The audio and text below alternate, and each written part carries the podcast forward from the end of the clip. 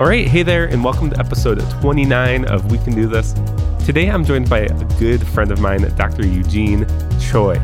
Eugene is a certified transformational mindset coach who uses neuroscience to help talented, heart driven leaders operate at their highest level of clarity, energy, and focus.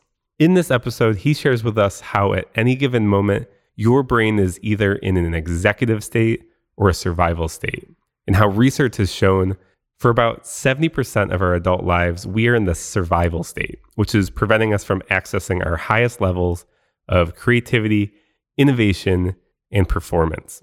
And as entrepreneurs, we're often faced with uncertainty and risks. And that often triggers the brain's reactive survival state. And as a result, it's been discovered that this is often the root cause of many entrepreneurs being bogged down by stress, anxiety, and overwhelm. And as we talk about in the episode, this inhibits our ability to be empathetic, which is really crucial for the work that we do in the social impact space. So, Eugene is in this work to really prevent entrepreneurs from experiencing burnout, negativity, low morale, underperformance, and ultimately keeping entrepreneurs from quitting their ventures altogether. So I'm excited to introduce you to Eugene and some of the content that he often writes and speaks about. And I think you'll really enjoy this. So let's go ahead and jump into this episode with Dr. Eugene Choi.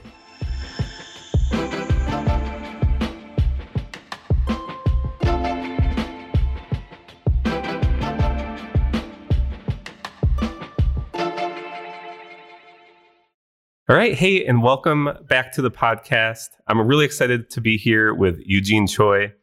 Dr. Eugene Choi is a clinical pharmacist turned certified transformational mindset coach that helps talented, heart driven leaders operate at their highest levels of clarity, energy, and focus. With a background in clinical pharmacy, neuroscience, and business coaching, his unique science backed process, along with the use of groundbreaking technology, helps entrepreneurs figure out how to dramatically improve performance, innovate dynamic solutions, and achieve their goals. His articles have reached over 9 million people, and he has helped hundreds of leaders and heart driven entrepreneurs significantly transform their results at both a professional and personal level. So, Eugene, I'm really excited to have you on the podcast. Welcome. Yeah, it's so good to be here, and it's so good to see you because I, I know we go back a little bit. Yeah, it's been a little while since we've chatted, and I I know we've known each other for years. I think we first met in person at an event in Nashville, which is where I first really heard you uh, present a lot of this content. And for me, I remember it being, I mean, one a great event and great to hang out with everyone. But I remember the content that you delivered at that event being a uh, particularly helpful for me at that moment. And I'm excited to be able to share some of that with the audience today. Yeah, sounds fun. Let's do it. Yeah. Well, if you want to start, and we just kind of shared a little bit, but if you want to share this transition that you made into your, you know, your previous career and now into really taking neuroscience and helping entrepreneurs, how did you get to this point? Yeah, I mean, it's been a wild ride, and I'll try to explain it in like uh, as succinctly as possible. But long story short, the reason I went into pharmacy was for this green thing called money, right? You know, you get a six figure salary right out of college, and I grew up pretty poor. So that's why I did that. And then I got pretty jaded because I couldn't see myself doing it for the rest of my life. So after, on my three year anniversary, I quit and went into full on soul searching mode. I went on a road trip with my wife for two months and then ended up doing some filmmaking out in LA. And while doing filmmaking, we found some exposure there where, you know, one of the biggest projects I worked on got 23 million, million views online. We had multiple viral content. Some of it got picked up by television, so which was fun to see it on TV, on talk shows and stuff like that. So that taught me a lot about marketing indirectly without even realizing. I realized there's, you know, certain frameworks, certain patterns that people do to create content that gets shared very rapidly. So I learned a lot about that. And I ended up running out of money. So I went back to pharmacy for a little bit. And while I was doing that, I was really starting to soul search again. It was like a tail between my legs moment, right? Like I failed. I tried this find your passion thing. It didn't work. I did the filmmaking thing. And I realized, well, you know, I didn't actually like filmmaking anyway. To give you an idea, that video that got 23 million views took me seven months to edit it. It's very labor intensive filmmaking. As you know, like in editing, right? Whether it's podcasts, it's time consuming at times. So I was just like, well, what is it that I really liked anyway? And I realized it was storytelling. Because even as adults, we love to sit in a dark room at the movie theater and be told a story.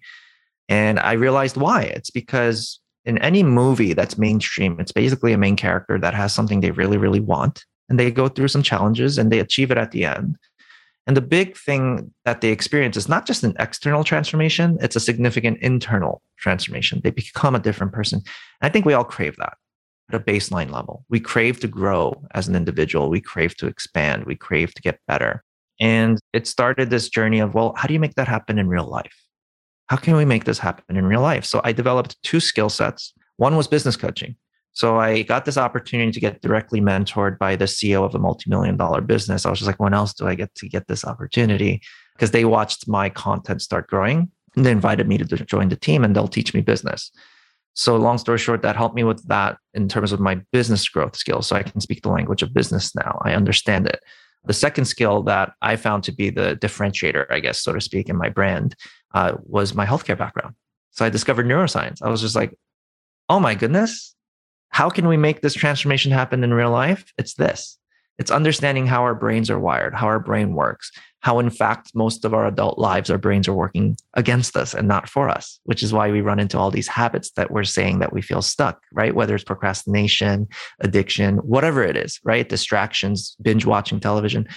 All of these habits we enter into, it's it's not because we're stupid. It's just because of how the neurology in our brain has been formed because of our unique life experiences. So I used my marketing skills to take something complex and be able to try to explain it in a more digestible way that's easier to understand and more importantly, easier to implement. And that's kind of where my sweet spot came in. I've been testing it out. A lot of leaders loved it, entrepreneurs, sometimes a political leader. I coached the mayor last year, which was still wild for me that I did that.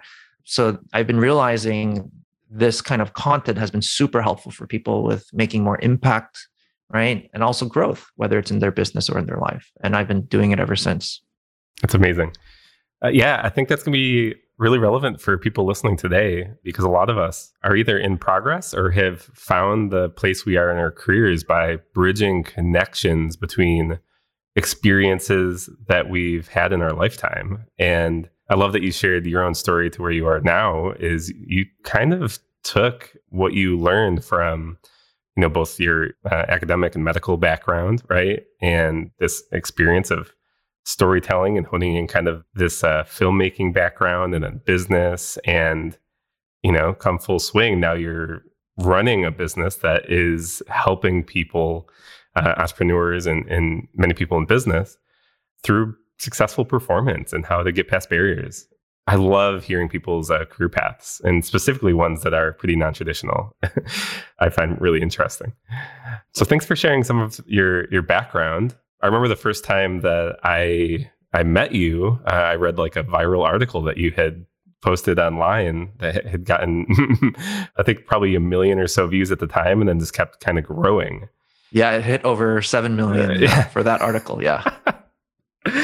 yeah, so maybe you'll have to answer us answer questions on how to do that. Um, I mean, you have a ability to communicate some of these pretty complex concepts and make them simple for people to understand and not just understand but implement.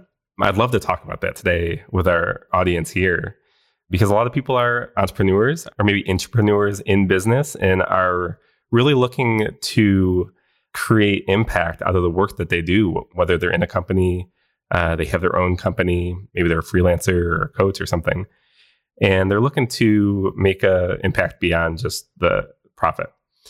And with that comes a lot to think about.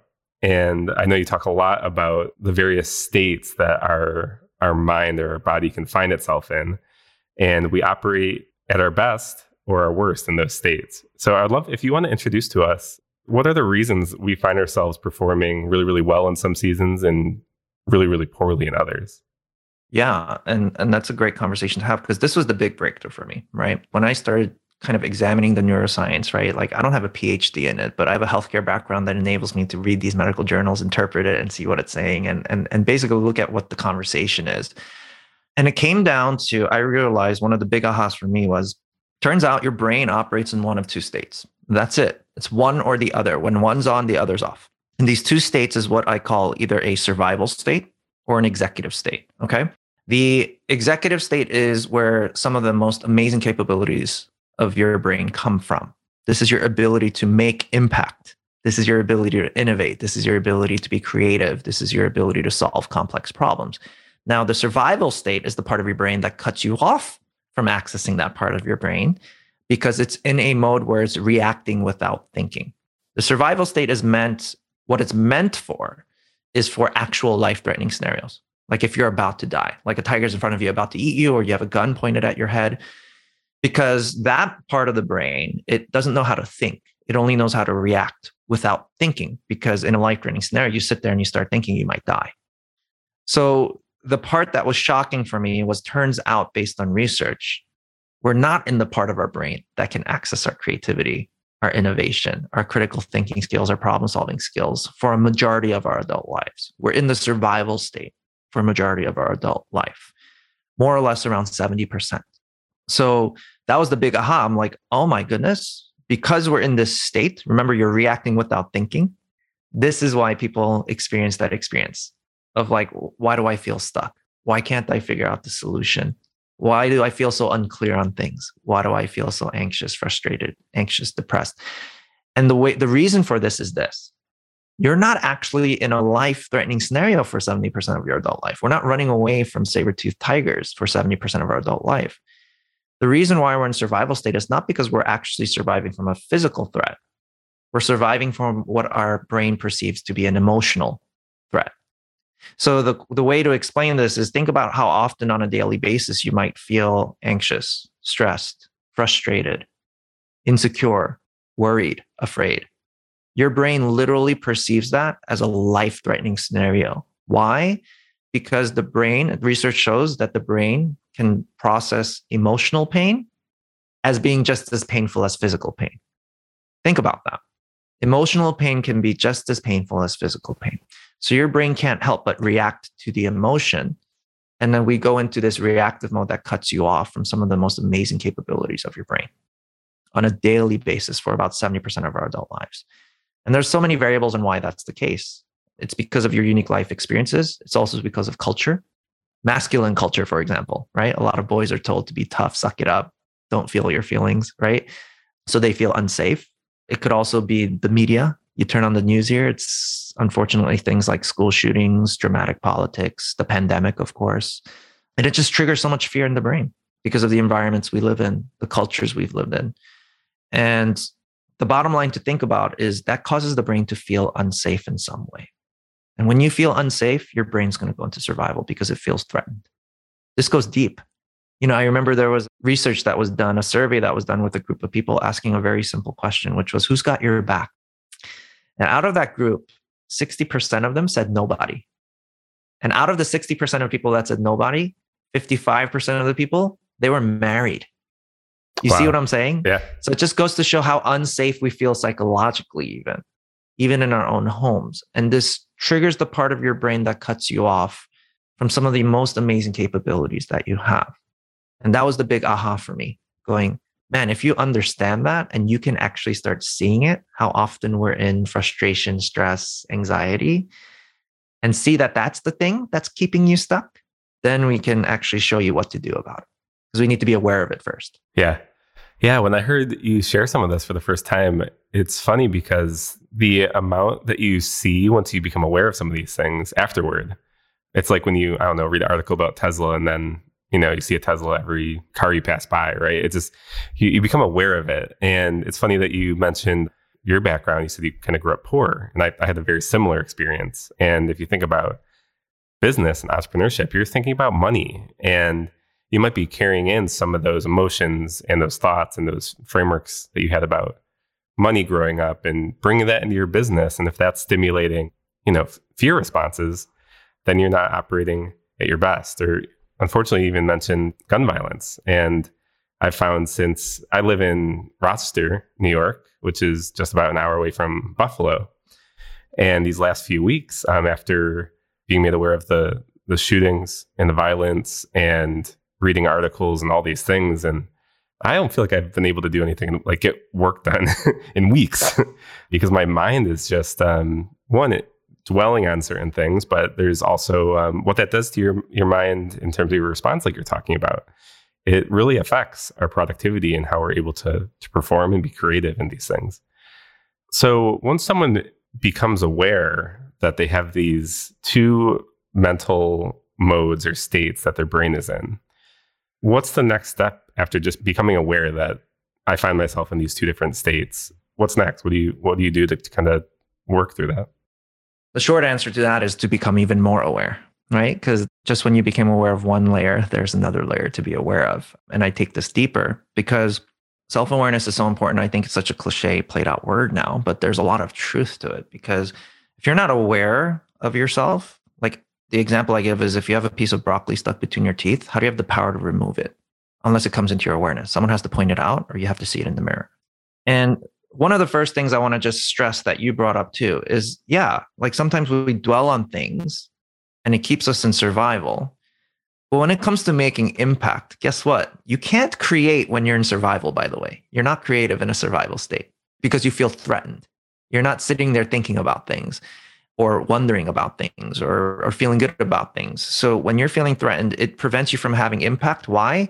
Because you're the part of your brain that can have empathy, because empathy is the core ingredient of impact. If you think about it, we have to be empathetic, is actually shut off, right? If a tiger's in front of you about to eat you, you're not sitting there going, hmm, I wonder how this tiger's doing. Is his parents feeding him okay? I hope we're not thinking thoughts like that because when your brain feels threatened, guess who the focus is on? It's on yourself.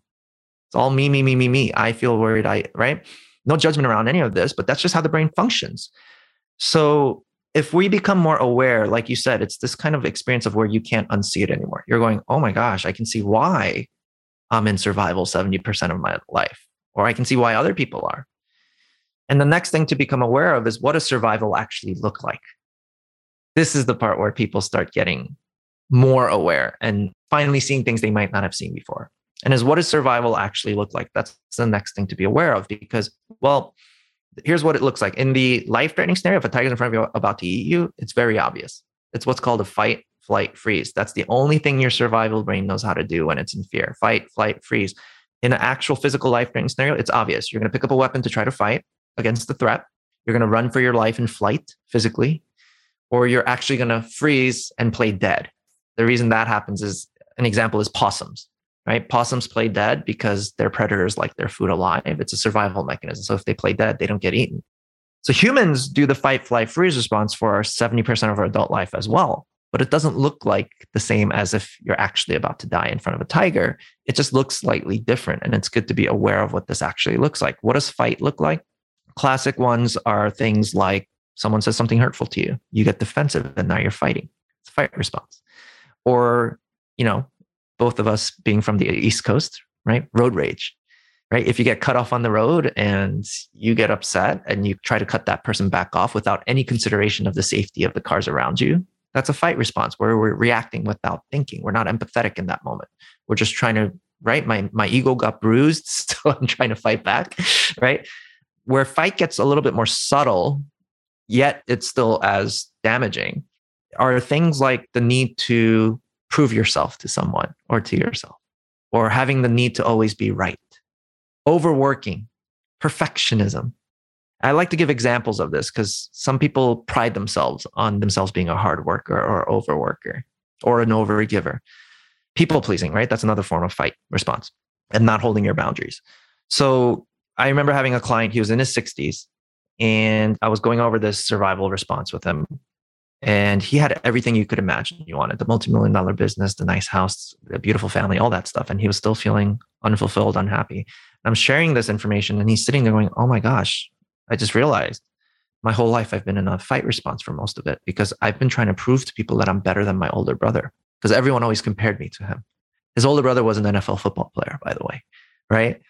He was sharing a memory with me when he was in football on his team, his coach literally said to him, like, stop trying. You're never going to be as good as him. Like his coach said, the person who's supposed to be mentoring it. Right. And so he spent the rest of his life fighting. How do you fight? Trying to accomplish more things. Right. He made more money, more status. And some of us are in a fight response without even realizing. And it always, always leads to a lack of fulfillment and burnout. At some point, you're going to get burnt out if you keep fighting. And the fight response in the entrepreneur space, this is a big one that a lot of people deal with. But you see, you know what the fight response is preventing you from doing? It's preventing you from working smarter. You ever hear that phrase, work smarter, not harder? Being in fight mode prevents you from working smarter. And I've had conversations with this. I had another client, his business did really well too, right? Multi million and made it to the Inc. 5000 fastest growing company. And he was debating with me. He's like, no, sometimes you need that fight response, right? I'm like, well, from a scientific perspective, you actually only need it if you're physically in danger, like you're about to die. He's like, no, no, no, no. Let me explain. He's like, I hit rock bottom. Like his second wife just divorced him because she was cheating on him. First wife cheated on him too and left him. And he's still responsible for like over $2,000 of child support every month. Like that was the gist of what he was sharing with me. And he had no money left. He remembers scrapping up every coin from his house to put it into that machine that gives you the cash, which the, the machine also takes a fee for it too, right? To give you cash for the coin. And he had like five dollars left. He was with his son, and his son was just like, I want, I want ice cream. And he was telling me he was so upset. I'm like, why? Because your son asked for ice cream. He's like, no, because I didn't have enough money to get my own ice cream. right. and he was like, that was the moment I decided I just needed to keep my head down, my shoulder up, and I needed to fight my butt off. I was bashing through brick wall after brick wall after brick wall. So a lot of us entrepreneurs who have quote unquote made it to a certain degree, we did it with the fight response. And the illusion is that it was the fight response that got us there. So I was just exploring with him. I'm like, look, this is not me about talking about what you should have, would have, could have done in the past, because what happened happened. But this is just a thought exercise. I was just like, well, what if, because you train yourself on how to get into an executive state, even if it's for just a moment, I used this analogy back at him. I was like, even if it's just a moment, what if it's the very thing that helps you put your head up for a second and your shoulders down? And what it gives you the ability and the power to do is to be able to look at more information and you finally see, oh my goodness, these brick walls that I felt was the only option where I needed to bash through them were only three feet wide. Meaning there could have been many other options to get to the destination you wanted to go to. Why bash through the walls? We could have just walked around it or whatever. That's the analogy I was using because what happens when you're in survival state is you develop tunnel vision, right? If a tiger's in front of you about to eat you, you're not sitting there going, let me examine all of my surroundings here. So, this is where a lot of leaders make mistakes for their organization and for their businesses, is because they're operating from survival. They're tunnel vision. They're not looking at the whole picture because they're in survival. So, that's why it always leads to mistakes that we don't want it. And it always hits a ceiling. It can only get you so far. It doesn't help the world rewards overworkers and fighters with money, but that's not going to be the thing that helps you get to the next level of performance and clarity and energy by continuing to fight because you're just going to get burnt out at some point. Is this is this making sense so far in terms of oh, the yeah. fight response? Right? Oh yeah, yeah. I definitely see myself in it. so this is where you have to check yourself a little bit, right? Because if you're an overworker, overachiever, people pride themselves on things like that. I'm from New York City, right? People pride themselves on working a lot, and if you're fighting, it's always going to lead to a lack of fulfillment or a lack of clarity. It's like this experience of you you climb the mountain and you you finally see that it was the wrong mountain to begin with. That's what happened to me in my pharmacy career, right? I thought this is the thing I wanted. I got my six figure salary. I got the nice sports car. I worked so hard for this. And why am I still unhappy? So that's the fight response, by the way. I stress that a lot because a lot of leaders and entrepreneurs are fighters, by the way. So what's the flight response to be aware of? Its classic case is a procrastination. Is the brain trying to survive from some sort of fear, insecurity you're carrying, right? What if I do this and I make a mistake? What if I do this and I do it wrong? What will people think of me? Uh, what if it's more evidence that I'm not capable, I'm not good enough, smart enough, etc. So the survival mechanism is to run from it by putting it off for later. Where flight response gets more deeper is when you start numbing yourself. So again, I have to preface this with there's no judgment around any of this. It's just awareness building. By the way, if you start judging, even in, including judging yourself, it's a survival state. It's the same reason why people gossip, right? We have an insecurity about ourselves. So we feel the need to put someone else down to feel better about ourselves. Judging, gossiping is the same kind of survival tactic. So, anyway, no judgment around any of this. Everyone has their own form of numbing themselves. Some people like to binge watch Netflix. Some people like to eat a tub of ice cream. Some people like to overindulge in things like alcohol, sex, drugs. The list goes on. And we numb ourselves because we're surviving from the feeling we don't like feeling. And that's a flight response, right? We're fleeing from the feeling. And what's a freeze response? Freeze response is inaction. Sometimes it's actually uh, playing dead as well. So, an example of that is if you got caught in a lie, if you ever see people, they literally freeze their eyes wide and, and they just don't move. It's the brain going, hey, if you play dead right now, if you pretend not to exist, this person will stop interrogating you, hopefully. But clearly that doesn't work because you're still there. and it makes you look worse because it's clear that you got caught in the lie when you do that response. That's how you can tell a person's lying if you see them kind of like in a freeze response when you're confronting them about it. And your heart rate actually goes down too. But where it becomes more obvious and more common is inaction is like you wake up in the morning because of overwhelm. You wake up in the morning, you don't want to get out of bed because you're feeling overwhelmed. So, overwhelm tends to trigger inaction as a survival response when you feel overwhelmed, like there's too much to do with too little time. So, when you sit and think about that, I encourage clients to become more aware of this is can you see it in others? Like, well, number one, it helps you see it in all the people around you now, why they behave the way they do. And more importantly, in yourself. And that's the thing to become aware of. And when you become aware of it, you have the power to change it. That's the first step is the awareness. Yeah, I'm just listening because when you hear about these three responses, your mind probably, mine definitely does, goes to different situations, how you react in different moments. I can see ways that I've reacted in fight, flight, freeze, all three of these in different scenarios. And you're touching on really, really important things because our audience many of them are working towards trying to find solutions for some of the world's biggest problems and most meaningful work. And it's very, very easy to get overwhelmed by when you think about the kind of grandiosity of these problems. And the inaction doesn't help burnout. Lots of businesses and business leaders in this space burn out because of the overwhelm because of that fight, fight, fight tunnel vision that you get. What I'm trying to say is, in order to really affect change and make a meaningful impact in the world, we need to be operating at our best. So I really encourage people as they're listening to this episode, to even maybe take some notes about fight, flight, freeze, and kind of try to identify where do you see yourself more most often because I know that there's ways, and, and I've, I've heard, because I've heard you share some of this content, there are ways to one, avoid going into this state. And it's important to know which you, you typically go to because then you can kind of counteract that tendency. So once we've been brought into the awareness of how we respond and react when we feel in danger, what do we do? So the three step process I bring people through is the first thing is what we just did, which is awareness. So once you become aware, the second phase is training, right? We're not born with a manual on how to use our brains. So that's kind of what I'm dedicating my life to now is just to help train people to understand how to use and rewire your brain more effectively so that you're elevating its performance. And the third part is execution, right? Because if you don't implement, you're not going to experience the benefits. So the first part of training, number one is I just have to stress the importance of this. If you're trying to tackle a big world problem, if you're in survival, you're not going to solve it. I'm sorry, no matter how hard you work towards it. Because number one, I'm going to call out people. If you're in fight mode, you're not doing it for the world problem, by the way. You're doing it for you. For survival. Yeah.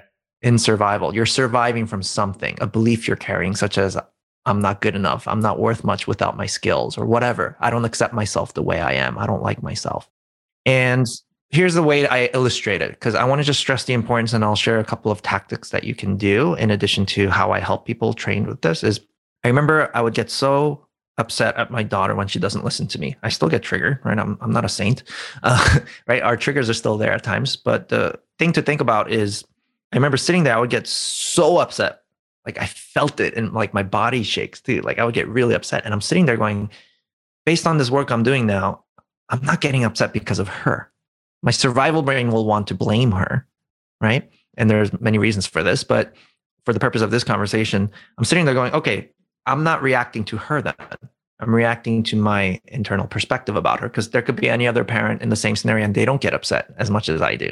So I'm the denominator here. I'm the common denominator here. So I'm sitting there going, well, why is that the case? Well, what I've discovered so far, by the way, is anger is a secondary emotion. Uh, behind anger, there's always fear. We get angry because we're afraid. A boundary is getting crossed that we don't want it to get crossed. So we use anger to try to protect ourselves from it. So I'm sitting there going, what am I so sensitive about? And I remember sitting there going, oh my goodness, I'm upset because I'm very sensitive about being perceived as a bad father because I had a rough relationship with my father. I used to think thoughts with a lot of resentment and anger, going, if I'm ever a dad, I'm never going to be a crappy dad like my dad. right? Because he left the family when I was a teenager and all that, all that stuff, broken family. So the moment my daughter doesn't listen to me, what's my brain doing? Like, hey, you're being a bad dad.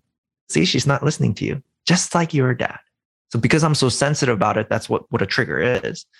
Fight, flight, freeze. In that moment, I fight. I remember when we're in fight mode, we're not empathetic. You're not trying to understand the other person, consider their perspective. And the very thing I want with my daughter, which is to be deeply connected with her, I'm doing the opposite when I'm in survival. I'm disconnecting from her because I'm making it about me. You see what I'm saying? So if you want to make true impact, you have to teach yourself how to get out of survival because you're not doing it for them then. You're doing it for you. So the first part of training is I have two buckets. One bucket is short term work, meaning like when you're in survival and now you're aware of it, like you're in it. How do you just kind of snap out of it? And there's long term work because the reason we're in survival for 70% of our adult life is not because you're consciously doing it, you're doing it automatically because your brain's been wired that way because of interpretations you give in certain experiences in your life. So the short term work is number one is just label your emotions. I feel sad. I feel anxious. I feel happy. I feel frustrated. Very simple, even if it's in your own head. There's research behind this. UCLA did a study where they had brain scans tied to your head. They would show these people pictures of people's faces in survival, anxious faces, angry faces. What was interesting, as soon as they showed the participant the photo, the survival brain immediately turned on. But what was interesting was the moment the researcher asked, Can you tell me what emotion you're seeing on this photo? They'd be like, Oh, easy. That's anxiety. That's fear. That's frustration. That's anger. The moment they named the emotion, guess what happened? Survival brain turned off executive state brain turned on. Why? Because to label something, doesn't that require you to think about it for a second? And when you're in survival, you cannot think. You literally can't think. So even when you're naming your emotions, you're calling on your executive state brain to turn on, which is where your emotional regulation centers come from as well. It just turns on. And a clinical psychologist friend of mine just mentioned one nuance. He's like, there's a subtle yet important difference in the language. There's a difference between I am sad and I feel sad. I am sad presumes that it's your identity. I am Sean. I am sad. But if you're going to do that, that's why your brain tends to stay stuck in survival because it thinks that's your personality, that's who you are. But that's not true. I feel sad acknowledges that the feeling is temporary, it's not permanent. How do we know this? Because feelings come and go, don't they? Sometimes you feel sad, sometimes you feel happy. It's not permanent. Feelings come and go. So it's even if it's in your own head, just make it a practice. Just notice how you're feeling. I'm feeling sad. I'm feeling upset. I'm feeling frustrated. I'm feeling disappointed. So that helps your emotional regulation centers turn on in your executive brain and your empathy, which helps you make more impact at the end of the day, bottom line. Oh, that's really interesting because I've heard, you know, people share about when you're trying to form positive habits that essentially you do the reverse. You want it to be your identity, right? Positive like, psychology. Yeah. Yeah, that's a that's a rabbit hole we can we can talk about at some point. But um yeah, but long story short, it's number one is just a, it's awareness. Where positive psychology damages people is they're in a place of denial, if that makes sense. Right. It's like I'm saying I feel great when I don't, and I don't believe it because my belief about myself is that I'm a crappy person or whatever. It's not going to work. It's actually more damaging than than beneficial because that's a flight response too, isn't it? Denial. So, anyway, the second thing that I give people as a tip is it's a little bit more of a cliche thing that you hear a lot, which is breathe, deep breaths. There's science behind why this is true. Just like your brain can be in an executive state and a survival state, so can your body. Think about what happens in your body when you feel like your life is in danger. If you're in front of a tiger that's about to eat you, your heart rate's going up. Your lungs are become faster, breathing faster, shallow breaths to get that oxygen in your body your digestive system shuts down because if you're about to die, this is not a time to be eating, which, by the way, this is why stressed out people tend to have digestion issues. And it's also why people who are stressed a lot have sleep issues. Because another thing that pumps through your blood when you're in survival is adrenaline. This is why, even though you slept a full night, you wake up still tired at times because there's so much adrenaline being pumped through your blood at a programmatic level, like on autopilot. So when you take these deep breaths, it tickles the nervous system called your parasympathetic nervous system, which is the part that helps your body relax and get into its executive state. It tickles those nerves at the bottom of your lungs so that your body calms down and enters into executive state as well.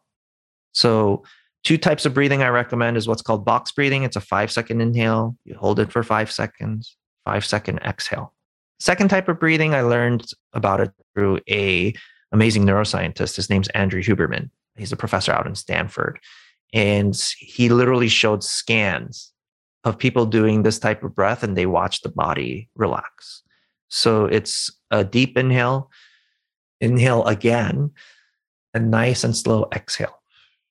And that literally just calms your body down. Because when your body feels like it's about to die, all that adrenaline, your heart's beating faster, your shoulders are all tense, your muscles are all tense. So it prevents your brain from going into executive state because your body's the first thing to receive information that we get through our five senses.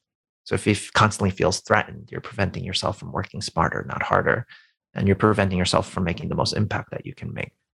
That's the short term work. Two tips that I found to be very helpful. That's easy to do that you can do right now. That's really, really interesting. The, especially, I mean, very, very practical breathing tips, especially when you're talking about eating, digestive, sleeping. You know, I've a lot of times I've noticed, and especially over more so over the years, where I, I would just skip meals, like two, three meals at a time, because I would just when you're stressed, right? So stressed, I'm just working, go, go, go, skip all the meals. yeah, and it's it's the worst. It's funny because I love food, so it's not. there's right. definitely something going. on. Yeah, your body is literally going, "Hey, this is not a time to be eating. We need to survive right now." That's why you don't feel hungry when you're stressed. And that doesn't help your body get nourishment, does it? And even if you do eat, people who scarf down food when they're stressed, it's not like it's going to absorb as much of the nutrients that it needs from the food either, because it's not operating at its best, your digestive system, when it's in stress, because it literally thinks it's about to die. It's like preservation mode.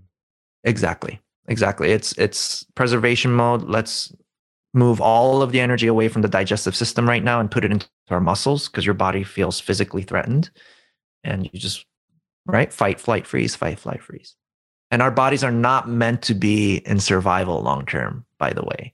That's severely damaging for the body in the long term, right? Who wants to be running away from a saber toothed tiger for 70% of our adult life? But that's what our body's doing, believe it or not. And this is why I feel like there's so much more of sickness happening, especially in scenarios where you go to the doctor and you go, I feel so sick. What's wrong with me? And the doctors are like, lab's fine. And it's what your stress is doing to you. And at some point, you actually get physically sick. The word disease, if you break it down, it's literally dis-ease. Mm. It's being uneasy, stress. You see what I'm saying? Yeah. And it damages your body. And that was the part that I found to be an eye opening thing about why it's important to take care of your body too and listen to your body because it's usually an indicator whether or not you're in survival.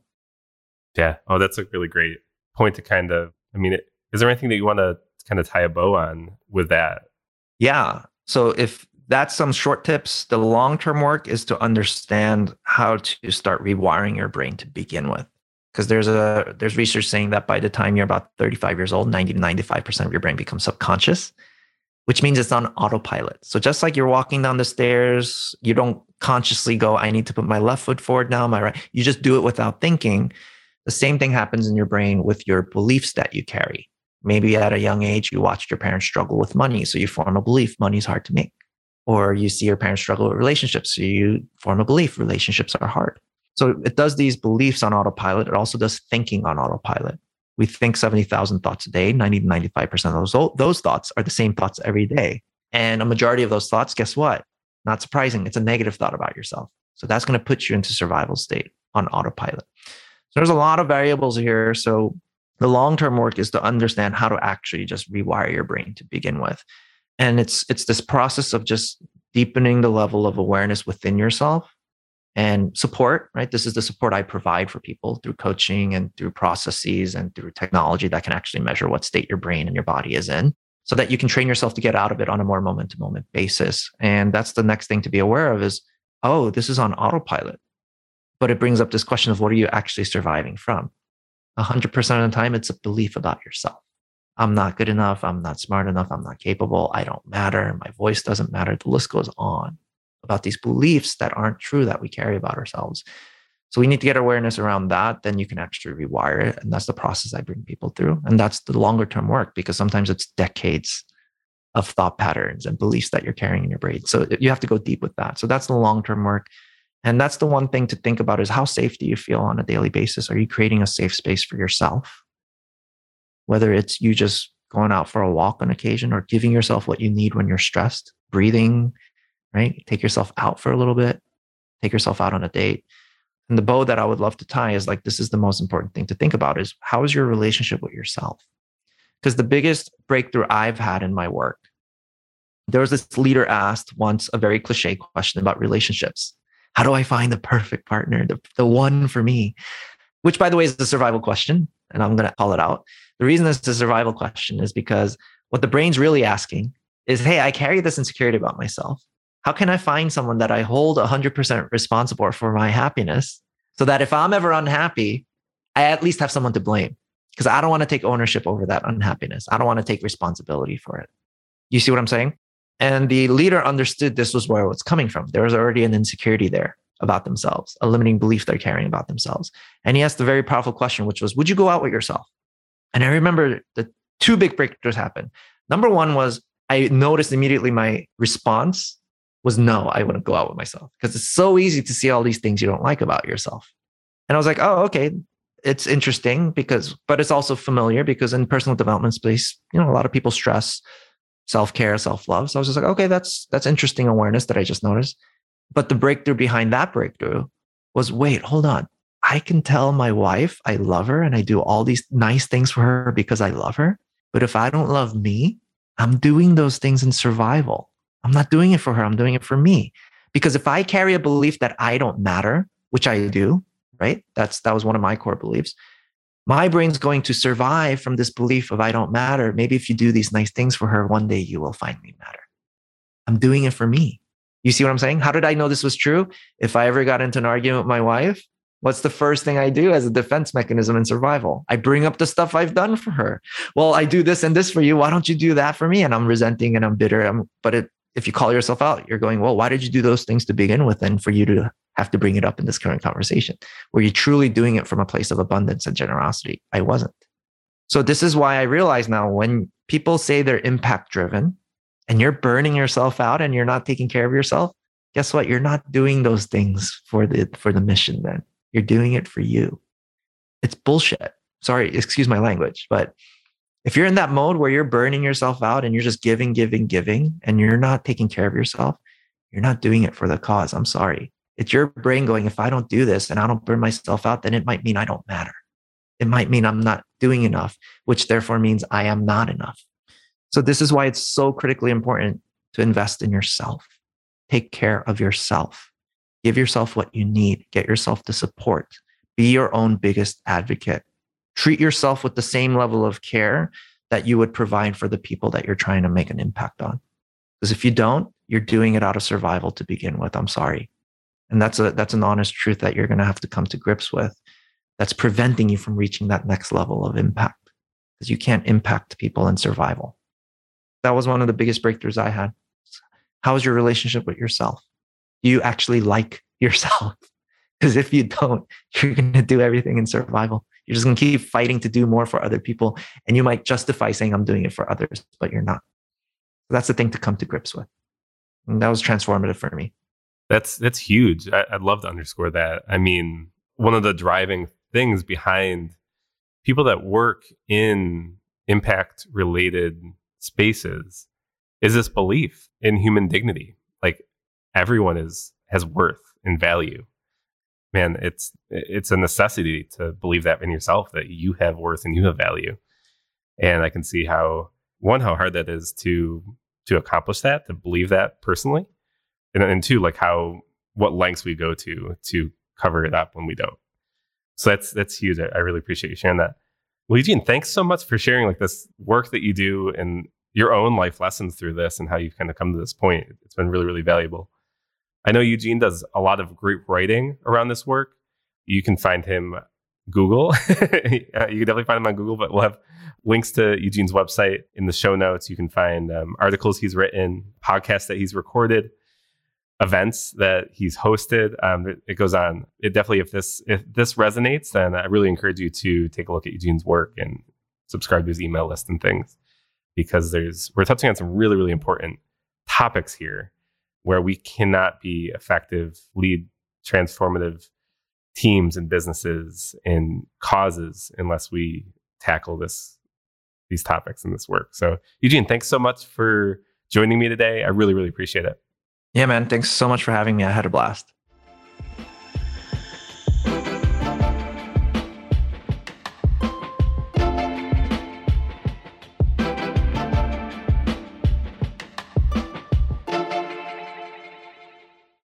All right. I hope you enjoyed the episode with Dr. Eugene Choi.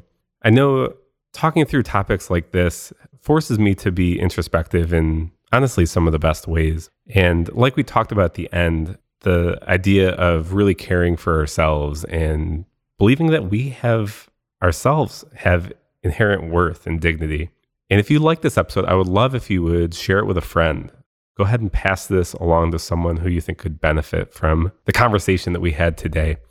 And if you're not yet subscribed, go ahead and whatever podcast player you're in at the moment, go ahead and hit subscribe. And if you have a chance to leave a review, that would really help me. And I love to hear the feedback from those who are listening. So thanks again for tuning in to this episode of We Can Do This, and I'll see you next week.